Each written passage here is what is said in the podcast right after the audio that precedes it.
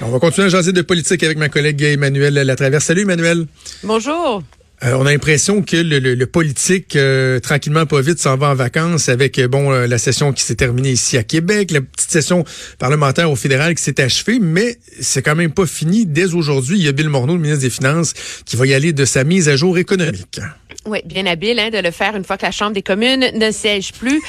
Euh, on blâmera le calendrier euh, comprimé. Il faut s'attendre, souvent les mises à jour économiques, on l'a vu à Québec par exemple le mois dernier ou souvent à Ottawa, là, ça se transforme carrément en mini-budget. Hein.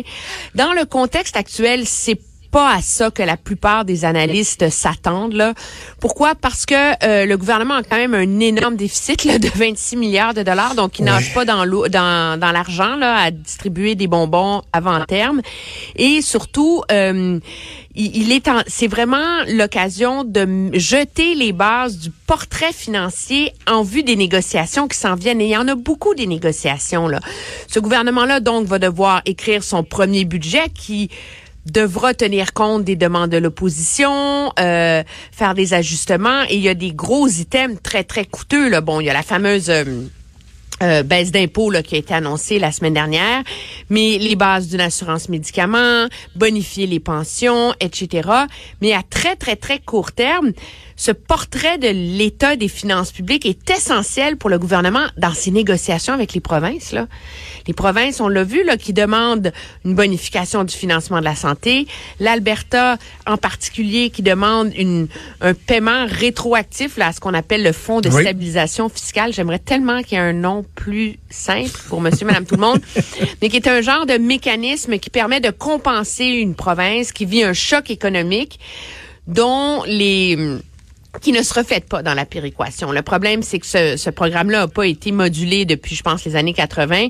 Et donc, euh, c'est 250 millions là, qu'a reçu l'Alberta. On s'entend, c'est des pinottes. Là. Ah Alors, M. Kenny demande un paiement rétroactif de 2,4 milliards de dollars on s'entend que c'est utile hein, de faire un portrait des finances publiques pour un peu euh, remettre tout le monde sur le même pied d'égalité, avoir des munitions pour tempérer les ardeurs des provinces. Je voudrais que le plus important, bon, il y a les chiffres de la mise à jour qui sont intéressants, mais objectivement, le vrai débat, il va être demain. Parce que c'est demain que rencontre que M. Morneau a sa fameuse rencontre annuelle avec les ministres des Finances des provinces. Mm-hmm. Et c'est là que la vraie négociation euh, va commencer pour le gouvernement. Là. En même temps, ce qui si on, mettons, on fait un parallèle avec la négociation ici au Québec entre le gouvernement euh, et les travailleurs euh, de l'État, les euh, quoi, le demi-million de, de, travailleurs, eux disent, nous, on met de la pression parce qu'il y a, y a des surplus, puis le gouvernement dit, oui, mais les surplus, on veut les utiliser intelligemment. Alors que au fédéral, on a l'impression que les premiers ministres vont répondre, oui, mais depuis quand l'endettement vous a déjà empêché de dépenser? Ben, parce que c'est sans fond et sans fond et sans fond. Donc, quand même que Bill Morneau dit oui, oui, mais attendez, là, on est en déficit. Et les autres, ils vont dire, ouais, mais continuez, vous, vous êtes bien parti. Oui, ou mettez l'argent ailleurs dans les priorités qui nous conviennent plutôt que d'aller dépenser dans des euh, dans des plans qui sont pas à la mesure de nos ambitions. Je veux dire la fameuse assurance médicaments que fait miroiter et qu'a promis le gouvernement Trudeau on l'a vu, il y a très peu de premiers ministres provinciaux au Canada qui sont emballés par ce projet-là. Là. Alors, mm. c'est ça aussi l'argument. Je dirais qu'il y avait une, chose intéressante dans les fameuses lettres de mandat qui ont été euh, dévoilées vendredi, bien habilement. Dans celle de Monsieur Monod, bon, il n'y avait pas de grandes nouvelles. Euh, tu sais, maintenir la santé fiscale du Canada, réduire le ratio dette PIB, etc. Mais évaluer et préparer l'économie canadienne à un possible ralentissement. on en a parlé pendant la campagne électorale. C'était comme l'enjeu dont personne parlait, hein, qu'il y avait des nuages à l'horizon sur l'économie, etc. Euh, on a vu les chiffres de l'emploi en novembre qui étaient très mauvais, perte de 71 000 emplois. Euh, les prédictions de croissance sont à peine 1,3% à peu près. Les grands économistes pour l'an prochain. Donc, l'idée, c'est pas qu'on est au bord d'une récession, mais qu'il y a un ralentissement économique. Là. Et ça, le gouvernement va devoir faire des provisions pour ça. Donc, on s'attend à voir, là, c'est les espèces de, signaux que devrait révéler la mise à jour qui va être dévoilée d'ici 11 heures. OK, on va suivre ça. Et pendant ce temps-là, ben, la course au Parti conservateur est pas nécessairement, en tout cas pas officiellement débutée, mais déjà, il y a, y a, des rebondissements. Là. Caroline Mulroney, qui était pressentie, a confirmé rapidement dans les 24 premières heures, suivant l'annonce euh, d'Andrew Scheer, qu'elle ne serait pas de la partie. Et là, tout semble indiquer que Bernard euh, Laure, lui non plus, ne, hein, on l'avait collé. Mais, ah, mais, attends, mais attends, je te dirais ceci. J'entends plein d'observateurs qui disent, coudon, à chaque fois on se fait faire le coup, mais en même temps, lui, là, on l'a jamais entendu publiquement dire, oui, oui, j'y pense, puis je vais peut-être y aller, puis tu sais, il a pas fait un Gilles Duceppe de lui, là, il a pas émis un communiqué de presse, puis fait demi-tour en route vers Ottawa, c'est des gens qui prêtent les intentions, là. Ben, c'est des, non, c'est moi je pense que c'est beaucoup des gens qui tentent de le convaincre de se lancer dans la ben course parce que il, est un peu comme sur papier, il est le candidat idéal, tu sais, euh, euh, conservateur économique, pas social, euh, euh, parle parfaitement français, est né au Québec mais a gouverné le Nouveau-Brunswick, donc c'est un francophone mais qui est pas québécois, c'est moins menaçant. Euh, il a fait carrière euh, à Toronto, il parle anglais sans accent, tu sais, c'est un peu comme le le Canadien ultime, là, tu sais. Alors, euh, mais la réalité, c'est qu'à 50, et cette fois-ci, sa femme, sa famille, moi, d'après ce qu'on me dit, lui avait, tu sais, euh, donné son appui, etc. La morale de l'histoire, là, c'est que ça lui tente pas.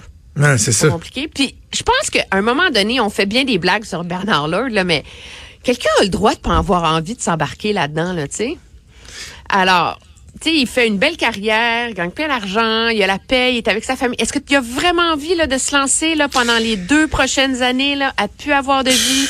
Et, de plus en plus, Emmanuel. Le Parti hein? conservateur, tu sais? Tu sais, de plus en plus, moi, des, fois, on parle avec des gens, puis tu sais, récemment, je, dialoguais avec quelqu'un qui me dit, ah, tu sais, j'y pense peut-être. Puis, mais tu sais, la personne, elle gagne un demi-million par année, mettons, là. Là, tu vas aller te faire, excuse-moi l'expression, mais te faire chier en politique avec ce, qui est devenu la politique aujourd'hui, d'être sous les feux de la rampe, d'être constamment critiqué. Faut vraiment, vraiment, vraiment que tu, tu, tu le veuilles, là. Tu sais, oh, fait que si Bernard Lord, effectivement, il, il, sent pas, on peut pas y reprocher de pas vouloir y aller non plus, là. Non, ça prend le feu sacré là pour y aller là. Et donc, euh, et donc y a pas. Mais ce qui est intéressant, c'est que Bernard Lord était comme au sommet de la pyramide. Ouais. À partir du moment où lui il va pas, il y a plein de choses qui tombent en place. Moi, ce qu'on m'a dit, c'est qu'il y avait comme un genre de deal, mais pas un deal formel, là, mais tu sais, c'était Bernard Lord et Peter McKay, mais c'était pas les deux qui y allaient. Fait que là, si Bernard Lord il va pas, ça ouvre la porte à Peter McKay très sérieusement pour y aller. Il se fait hautement courtiser aussi, beaucoup sur le téléphone. Euh, si Bernard Lord il va pas, mais ben là, ça devient sérieux pour Gérard Deltel. Ben oui. Et il y a beaucoup, beaucoup de pression sur Deltel pour euh, pour euh, pour qu'il y aille euh, parce que il est hyper aimé dans le caucus. C'est un politique qui a entretenu et qui entretient ses réseaux au sein du Parti conservateur. Il est vu comme un Québécois capable d'être vendu dans l'Ouest. Parce qu'il est pour pétrole, il est assez il est conservateur. Là. Il est antipote, etc. Mais les histoires de mariage gay, euh, puis tout ça, ça l'a été. Donc, il, il, sera pas si on veut résoudre ce problème-là dans le parti, ça prend quelqu'un qui veut pas ouvrir ces débats-là, mais qui va pas partir en croisade non plus là. Tu sais, donc il, est il est vraiment à la bonne enseigne, très apprécié. Donc là, moi, on me dit là que le message qui a passé, c'est qu'il faut faut que lui, dans son cœur, il se décide assez rapidement. Là.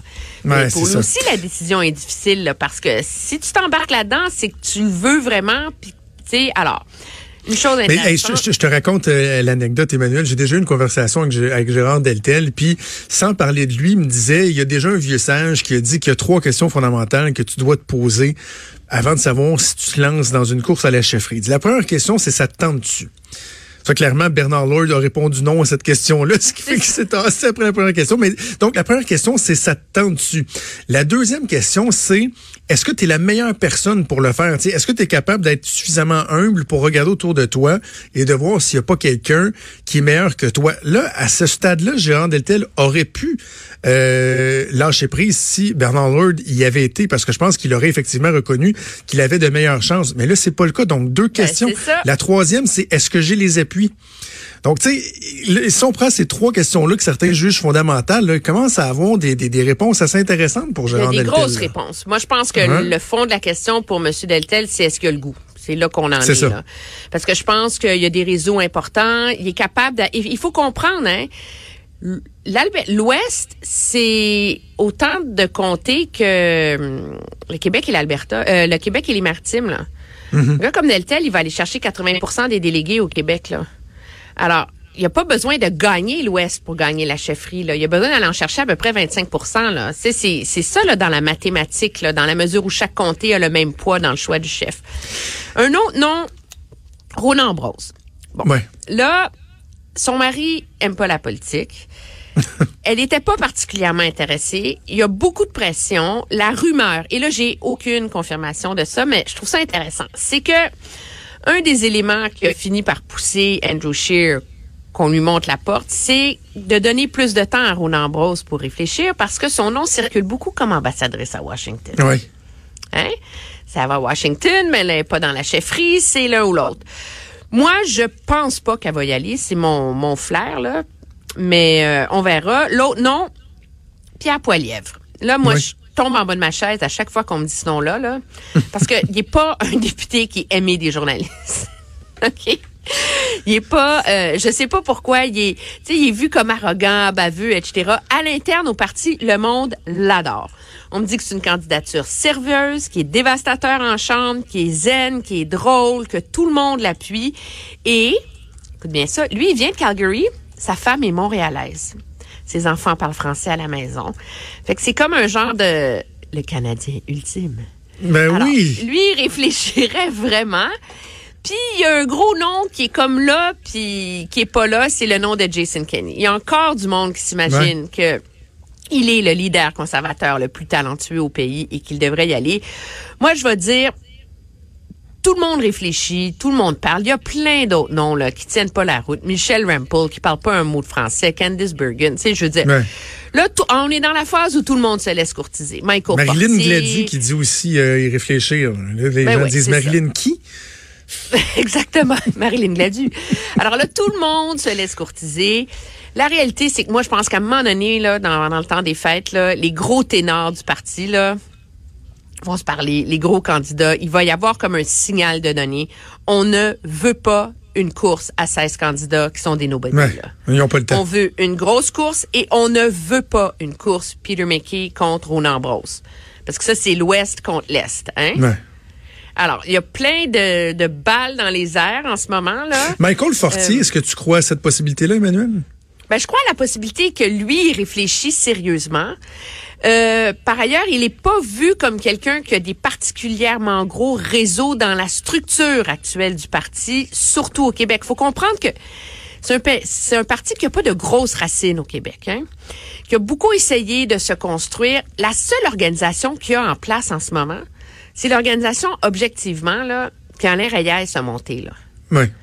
Et elle repose aussi sur les réseaux de quelqu'un comme le sénateur Léo Sakos, Claude Carignan, tu comprends-tu? Mais c'est la même mm talle de monde, là, ça, là. Alors, la personne qui va gagner le Québec, c'est la personne qui va gagner l'appui de ces organisateurs-là, là. Comprends-tu? C'est c'est un peu comme ça que, que ça va marcher, là. En tout cas, de la façon dont moi je le lis à l'heure où on se parle, tout peut changer. Et donc, euh, en tout cas, ça joue du coude et ça joue du téléphone en fin de semaine. Il y a même des oh, députés qui se sont fait dire par leur épouse, mets-le à off, là. Sinon, là, ça va mal aller. Hein, tu peux prendre une heure de break, là? Ça va faire le. Mais, mais, en, même temps, tu sais, moi, pour avoir été en politique, euh, je, à l'époque où j'étais en politique, il n'y a pas eu de course à la chefferie, mais lorsqu'il y a des choses en ébullition de même, là, hmm. tu sais, par définition, quand tu fais de la politique, t'aimes ça aussi potiner un peu. Et là, c'est le fun, là, le téléphone. Et puis toi, tu penses qu'il va se passer quoi? Tu sais, comme quand il y avait des remaniements ministériels, par exemple, tout le monde y va de ses suppositions. Puis tu sais, quiconque aime la politique aime ces périodes-là quelque part. Là, tu sais. Oui, oui, oui. Titiller quelque chose. Non, non, c'est sûr que ça va être, euh, ça va être une. Mais moi, je pense que ça va être une semaine. La réalité, c'est qu'il faut que les choses bougent assez vite là dans le parti. Moi, je pense que ça va être dans les, dans la semaine, on va continuer à avoir des signaux là sur le monde qui y vont, qui y vont pas, pour vraiment que ça se clarifie là comme de l'eau de roche en début d'année 2020. OK, parlons de François Legault euh, un instant. Je, sais qu'il avait déjà abordé cette question-là, mais ça, ça refait surface dans l'actualité en fin de semaine. Euh, François Legault qui dit que, bon, il n'a pas nécessairement l'intention de terminer un deuxième mandat, que oui, il veut aller chercher un deuxième mandat, mais que, à quelque part, vers la moitié de ce mandat-là, commencerait à, préparer sa sortie. Euh, est-ce que tu trouves ça surprenant comme affirmation d'un premier ministre qui est en, fonction, qui est en, en place depuis un an à peine? Euh, non, pas dans le cas de M. Legault. faut se rappeler que M. Legault, quand il est revenu en politique pour la Coalition Air Québec, il voulait faire 10 ans, mais là, ça y a pris 7 ans à se faire élire. Fait il est un peu coincé, là. Alors là, euh, moi, l'idée de dire je fais un mandat et demi, tu sais, je fais un mandat, je me fais élire, puis, tu sais, je prépare la, la succession. C'est une façon de maintenir la pression sur son gouvernement, sur son équipe. Que lui est venu en politique pour faire une chose, c'est les réformes. Qu'il a en tête, il veut les faire, puis après ça, ça va être terminé. Ce que je trouve assez drôle, c'est quand il dit que, tu sais, il veut pas en faire une carrière. Je regardais les chiffres, 10 ans au PQ, Mais là- 7 ans comme député à la CAQ, puis là, mettons 6 ans comme premier ministre. Ça fait quand même Ah oui. 23 ans en politique, tu sais. À un moment donné, il, il pourra continuer à parler de transat, là, mais il va avoir fait plus de politique que, que, que, que, que de transat. Là. C'est une façon aussi, pour un premier ministre, c'est très, très dangereux quand le grenouillage et les Ben, ambitions respectives de tous et chacun. Alors, de dire ça C'est exactement maintenant- là que je voulais t'amener, euh, Emmanuel, parce que c'est le bout que je trouve un peu risqué. là, C'est que, advenant le cas où il est élu, là, on, se projette, mais qu'il est élu pour un deuxième mandat, dès le jour 1, vraiment, là, ça se met à grenouiller et à travailler fort pour la succession. Donc, je trouve que c'est particulier là, comme message pour le travail d'équipe, pour l'unité de son gouvernement. Ben, il faut voir. Il y, a, il y a deux façons de gérer ça. Tu peux dire, moi, je, je vous donnerai le signal quand ce sera OK. Ouais. Et je pense que de l'annoncer comme ça, c'est une façon de dire à tout le monde, regardez là, je vous vois là, vous êtes plein d'ambitieux là. En ce moment, c'est pas ça votre job. On s'entend? Ouais, ouais. Vous aurez le signal de commencer à vous, en- à vous organiser quand je vous le donnerai. Et là, il y a comme un, appel à la discipline de tout le monde. C'est risqué euh, de faire ça parce que euh, les gens sont ambitieux, puis on peut pas empêcher euh, la politique de politiquer là. Mais euh, moi, je pense que c'est c'est une façon d'envoyer un signal à ses troupes que c'est lui qui va décider quand les gens peuvent se mettre à nourrir leurs ambitions et que d'ici là, la job, c'est de gouverner. Oui, oui, c'est intéressant. C'est intéressant. En tout cas, on, a- on aura Mais il y a un le- risque, je suis d'accord avec toi. Oui, c'est ça. Mais bon, là, il, il est bien en selle, donc plus facile d'avoir un, un bon contrôle sur euh, sur les ambitieux. Mais c'est ça. Ce sera au début d'un d'un deuxième mandat que ce serait particulier. Emmanuel, il y a Bill Morneau qui vient de, de prendre la parole. Euh, je te laisse aller écouter ça. Tu vas pouvoir le commenter avec euh, avec Mario un peu plus tard. On se reparle pour la dernière de l'année 2019 un peu plus tard cette semaine. Parfait, au revoir. Salut.